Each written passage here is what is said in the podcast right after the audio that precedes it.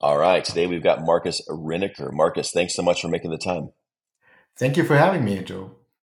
Uh, we'll start off same as always. Refresh our memory. What have you? What were you doing before you went INSEAD, and what have you been up to? What have you been up to for the last twenty years? Yeah, I mean, um, as, as some of you know, I before before INSEAD, actually, I was, I was working as a surgeon. Uh, so um, I. What kind of surgeon?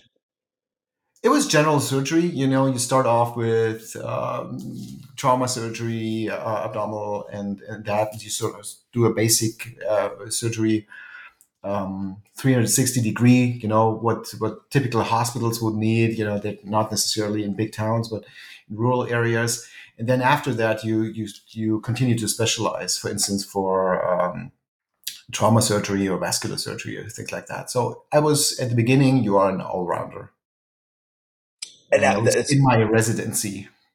How many? I, I, feel I feel you know almost negligent asking this question, but how many other MDs or or, or surgeons were there in, in our promotion? Were you the only one? I think there was only one more. We were uh-huh. two. Yeah, there was only two of us. Mm-hmm. And what I mean, it, it, why why go to business school if, if you weren't gonna if you weren't gonna talk about that already? It's, it's, a real it's a lot of schooling to uh, to go back for. No, first of all, it's it's pretty diametral, so it's it's a completely new learning. But uh, in my case, I was always sort of itching to do something both entrepreneurial and, and medical. And I think uh, the medical field is about 10% of GDP. So uh, why not have people that, uh, you know, are a little bit deeper in this field, either as biologists or, or medical doctors uh, that have such a big portion of the overall industry. And, and, and uh, this is basically what, what uh, was what I found exciting. I also come from an entrepreneurial family. This is why I was always sort of between those two fields, and I consider myself to be a bridging person. I'm also very curious, and, and I love stuff that is sort of apart and bring it together. And for me, it was extremely valuable because it was, uh, in terms of economics, it was completely clueless. So I think it was the best, the best time spent. It was not, you know, there was no redundancy whatsoever. So it was for sure, uh, yeah, sure. Cool. And, how did your expectations of business school uh, match up with what, what you actually experienced? You know, after ten months there. I think one of the first impressions that was amazing was actually all you guys, uh, all the, the, the the other students. Uh, I think this was really uh, something I didn't expect to be that positive. I thought it would be a more and, and not a competitive environment. It wasn't at all. It was super friendly. People immediately remembered your name just from the first time they heard it, and I think this this was amazing. Apart from uh, the economic side, I I read a few books before that, but there it was really surprising. And I basically one of the learnings was is that it's not necessarily rocket science. It's not something that you, you, you learn something that is completely unimaginable, but it's it's rather getting the confirmation that it's like that, and, and sometimes you have to he- just hear it, you know, from the professionals, and then then you believe it.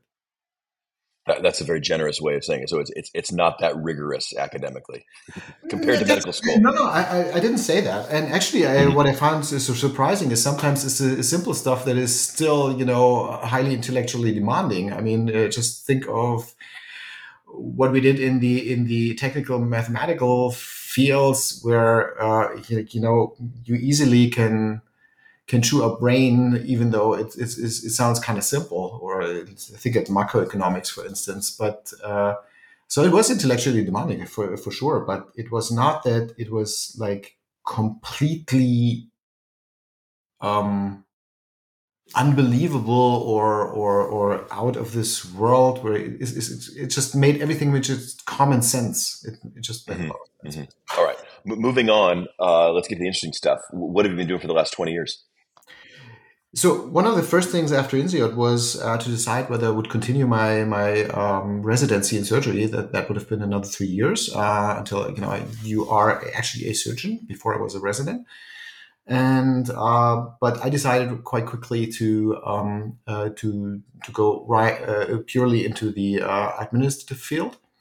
And one of the reasons was is because I returned to family business. So we have um, you know we, we, ran several hospitals, and uh, I decided to to take over the lead on our crown jewel, which was a surgical hospital in Munich.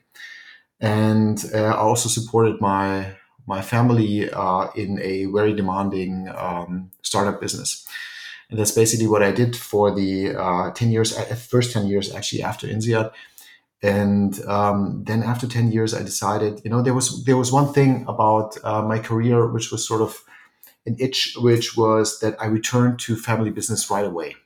Right. Mm-hmm. So I didn't really have this outside experience. And this is when I decided, you know, I, you know, I would need to take this tour outside. And uh, there was well, hold on before we get into that. What, what was this um, this this family entrepreneurial uh, project you were working on for 10 years? Uh, that had been a radiation center. Mm. And then it was a complete startup. It had been a novel technology, super demanding, uh, uh, but very exciting as well. When you say radiation, is that like imaging or is that like. no, no, it's uh, radiotherapy. Okay, okay. It was radiotherapy. Uh-huh. And as I said, you know, I had sort of both worlds. On the one side, a startup, um, and on the other side, a, a, a running hospital that uh, at the time was uh, almost 75 years old. It had been founded by my grandfather. And that was sort of the Kaizen, the continuous development, uh, and, and, and very well oiled machine that was running very well. And, um, but still exciting. I mean, you, you, you work with amazing people and, um, also we you know, we opened new fields of um, um, of surgery, for instance, open heart surgery, which is quite a quite a big step. Uh, if you mm. introduce this, normally this is only found on university hospitals, and and also neurosurgery. This is something that we we opened up uh, spine surgery particularly.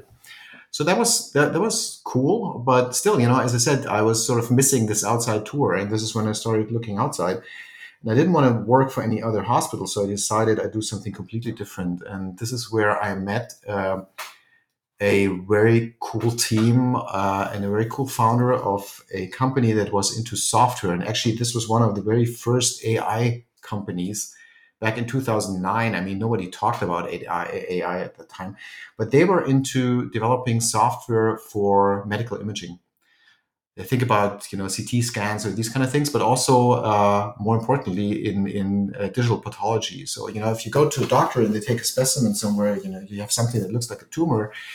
This this piece of tissue is looked under under the microscope, and the same you can also digitalize this and then let the computer take a look at it. But for that you need specific software that can actually understand what it's seeing.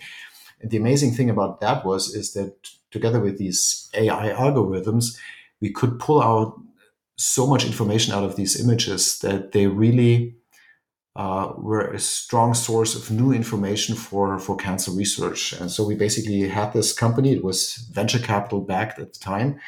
And we grew that company and we basically, you know, serviced uh, almost all of top 20 pharma and and this was a fast growing field at the time as you can imagine. I mean today it's like a, sounds like a commodity but back then it was really really special. And then we were actually heading for an ipo uh, but uh, some of the strategic buyers noticed that and uh, then ultimately we were acquired by one big pharma which is astrazeneca. Some of you know that maybe uh, from the vaccine that i have uh, built for corona for covid and uh, then we were acquired, and then I stayed with AstraZeneca for a few years. Amazing company. Uh, when was the acquisition? That was 2014. Oh wow! So you you oh, you, you, did this for five, years, years, exactly, and, and, and, then got wow. And then and were they actually? I'm I'm incredibly ignorant around you know how AI applications for for medicine, but were were you know doctors hospitals whatever the right level is were they actually using the the kind of ai ai diagnoses of these of these slides these these pathology samples? Um i mean they had been in use for a long time. Just one of the first use cases was actually um electrocardiograms. So you might have mm. noticed that they they they uh, very often you have a diagnosis uh, automat automatized and actually, in our hospital, we have this as well because you know the anesthesiologist, when you have patients, let's say above forty-five or something, you should do an uh, electrocardiogram to see whether you know not that something happens during the surgery. And for that, this was typically a field that was very quickly automated. And other fields are more demanding, like digital pathology was super demanding Also, uh, CT scans sound simpler than they are, or conventional radi- um, radiology. So, but but today it's becoming a commodity, and the, we really saw how how this flipped. I mean, in the meantime, doctors acknowledge that sometimes diagnosis is is, is even better by the machine in, in, in some okay in some instances. I mean, yeah. some instances, not all for sure. But in Hold on, case, is, is, this today or is that was, was uh-huh. are more powerful than if they don't use it. It's, it's yeah, just yeah. the very same with AI. Does does AI replace people? No, but it, it, replaces people who don't use it. Yeah, yeah, yeah. Clearly, that's where it's going, and, and you know, you're you're, you're going to be foolish to rely solely on a on a human doctor in X years from now. It's going to you're you're going to need to be augmented. All right, so we're, we're in 2014. You you you sell to AstraZeneca. You stay on there for a few years. Yeah. Uh, walk us through what, what that was like, and then what came next. Now it was pretty amazing because I think they did a great job of integrating this. Uh, I think um, that in general they're they, they're good with their acquisitions, I guess, and um, friendly environment, super culture. Um, but at the end of the day, still a, a very large company. I mean, uh, there's some you know there's some certain traits that, that you look for. And for me, I've, I basically found out I, I'm rather for the smaller companies. So in fact, I had been looking out for for um, you know a new new project and actually i bumped into two extremely smart physicists who came up with a new technology to um, to detect actually actually nucleic acids like dna rna and they're doing this in a completely different way. Today you would usually do a pcr some of them you know some of you heard this from from the corona testing or uh, with with uh, like sequencers um, next gen sequencers, but this technology was really unique. And so we were finding like, what is the right business case for this? And they were asking, you know, why they would love to have somebody who can um, help them, you know, on the on the commercial side to to get this thing going and to create a company. And that's basically what we what I did uh, since 2020. So they uh, also have a colleague uh, who, who, who helps me in this, and the four of us then co-found, uh, co-founded this company.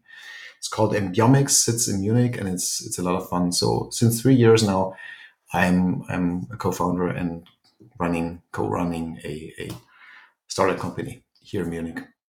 So you've you've linked up with these guys who've got this you know slick technology, and presumably it's your job to find some applications for it. Uh, how how uh, how's that going? Actually, you know, essentially, it's it's you can use it as diagnostics, and one of the things is uh, the, the technology is particularly strong in comparing a lot of things in parallel. So we're looking of what can you do? You could detect like seven pathogens at the same time, let's say viruses mm. or something. But actually, this is not where the uh, technology is the strongest. We figured it would be something where you would have to look at different abundances. You know, how many of this versus that is there. And we figured that actually the gut microbiome would be the ideal place now, it sounds kind of weird to uh, analyze poo, but actually, this is one of the most amazing fields right now in the industry, uh, in, in the medical field, because it had been totally overlooked. Uh, the power of the of the bacteria that actually reside in us. We have roughly half a kilo of or a pound of, um, of bacteria in our belly, and these bacteria are highly potent in creating different substances, metabolites and if you have the wrong bacteria, they basically continuously poison you. And if you have the right ones and the right mixture, and by the way, every individual is like highly, this, this is like a fingerprint. It's highly individual. What you, the, the, the composition of the bacteria that you have in there is thousands of them. And actually, the, the amount of bacteria is, yeah, as I said, you know, is, is almost the equal cell amount as, as the human body has, mm-hmm. uh, roughly in the same ballpark and this is just a powerhouse and we need to understand this and uh, this is one of the huge hype topics right now uh, but for all the good reasons and there will be eventually when you understand that better you can use it as a lever and this is exactly what we want to do we want to understand it better and then ultimately we want to use it as a lever to for instance treat diseases to better response to cancer therapy or you know also if you look at uh, diabetes or other big big big um, um, diseases that are a high burden to society. Uh, this many of them can probably be also be addressed via the microbiome, the gut microbiome. Uh, I'm going to ask probably a very naive question using incorrect terminology. So apologies, but for that. But there, there's is this sort of thing where a, a rule can be applied to everybody or everybody's you know the the the results of of each person's poo test is going to be you know uh, unique to them and what you find is, is sort of you know uh, whatever the, the, word is for that where it's it's it's a uh, each person's kind of got their own correct you know mixture of, of, of bacteria and and you know you can't say it's right or wrong if it's different from somebody else's I think that there are many ways to roam, to say it this way. Yes, there are fingerprints, mm-hmm. but in general, there there are certain categories. And one of them is, you know, if, if it's healthy, if it supports you, it's an eubiome. And if it's not healthy, if it's co- completely twisted, it's a dysbiome, which is just a bad thing. This is bad thing. And and how can you actually uh, twist it? If you eat too much processed food, and one of source, of course, is uh, you know using antibiotics. So if you use antibiotics, of course, there are many cases where you need antibiotics, but there sometimes uh, people prescribe a little bit too many uh, antibiotics, and actually this always twists your your gut microbiome because a lot of bacteria that are actually beneficial for you die from from antibiotics, and then sort of the diversity is breaking down. And one also one general signature is the more diverse your um, gut microbiome, the more different species you have, the better Hmm. So typically, what, for instance, extremely obese people have, or you know, high blood pressure and metabolic syndrome and all that, they typically have a extremely reduced diversity of their microbiome. Should we all be taking, you know, some sort of probiotic uh, additive that that that increases the diversity in our in our gut? Yes and no. Typically, usually they're completely underdosed, and um, and normally they are only looking at one side of the bacteria because these are typically the bacteria that are easy to culture. So they are anaerobics; they can be exposed to to oxygen. Actually, the more interesting bacteria are the ones that cannot be exposed to oxygen, but they are way more expensive in building. And and you know, mm-hmm. also our company is not aiming for probiotics eventually, but really for medical um, for medical. Um, uh, microbiome treatments. But if you can get your hands on those expensive ones, you should be taking those. Uh, they should be prescribed. I think the, the field is very new, and it's also a matter of uh, whether they engraft, you know, whether they really stay. Most of the probiotics just go through. Yeah, they, they're there for a certain time, but they don't they don't stay. And for that, you need to better understand what kind of environment the bacteria needs. As I said, you know, this is this is a field that is in its beginnings. You have to do way more understanding of what's going on and understanding the mm-hmm. complexity. Now, the good news is you have a lot of convergence of technology at your fingertips that can help you. Actually, all of our, our many of our of our employees and they're biologists, uh, many of them are also total computer uh, whiz kids. Yeah, presumably you're still relying a lot on, on AI for what you're yeah, doing, right? I just don't want to use AI anymore because it's, it's such a you know such a buzzword, but uh, mm-hmm. it's just a day to day, everyday tool that we basically. Use. Well, it, it, you've you've mentioned how it's it's now become a bit of a commodity. That's an interesting word to use. That that was a question I was going to ask. I think you might have already answered it. That like now that let's call it ChatGPT or whatever the right term is is, is so uh, widespread and accessible. Um, could it be said that's that's democratized the kind of work you did 10 years ago where it was actually it was le- legit hard to do back in 2009 now it's it's arguably you know th- those tools are available to anybody basically on a, on a you know through a web browser. Uh, you mean going back to image analysis? I think today yeah. it's it's much tougher to have a, a sort of winning edge uh, at the time uh, the company was definiens definiens was absolutely unique. Um, mm-hmm. of course they, they were competitors but you know our approach was was pretty of our founder. He, he, he did this. He, um, was absolutely unique. Uh, so at the time, it was special. Today, it's becoming more and more of a commodity, I guess, in image analysis. Yeah, yeah. This has been fascinating, and I, and I, feel uh, like uh, very much mismatched uh, talking to you about this subject matter. So uh, apologies if I if I've uh, asked any dumb dumb questions or used the wrong terminology. last question before we wrap up, um, kind of a two parter that I try to ask everybody. Uh, is there anything that we as the community can do uh, to help you out, either you know professionally or personally, and vice versa? Are there any things that you're you know a- able to offer to to us as the community? Yeah. So, I mean, we just had the 20 years reunion and it was absolutely amazing. It was such a warm feeling welcome. And uh, I think there was also such an appreciation for that group, and I think this in itself is already wow. I have uh, we are in the same WhatsApp group, all of us. I love it. You know, if I see new messages, if I see images, you know, we also kicked off that we started shooting pictures. If one, if we you meet somebody, uh, you know, somebody mm-hmm. visits, let's say Sydney, and then suddenly you see two faces in, in Sydney uh, of your promotion. I think this is absolutely amazing, and this is wonderful. And I also have the feeling that you know, not there's not a particular thing that I would read not, not right now, other just you know reaching out. I, I love this.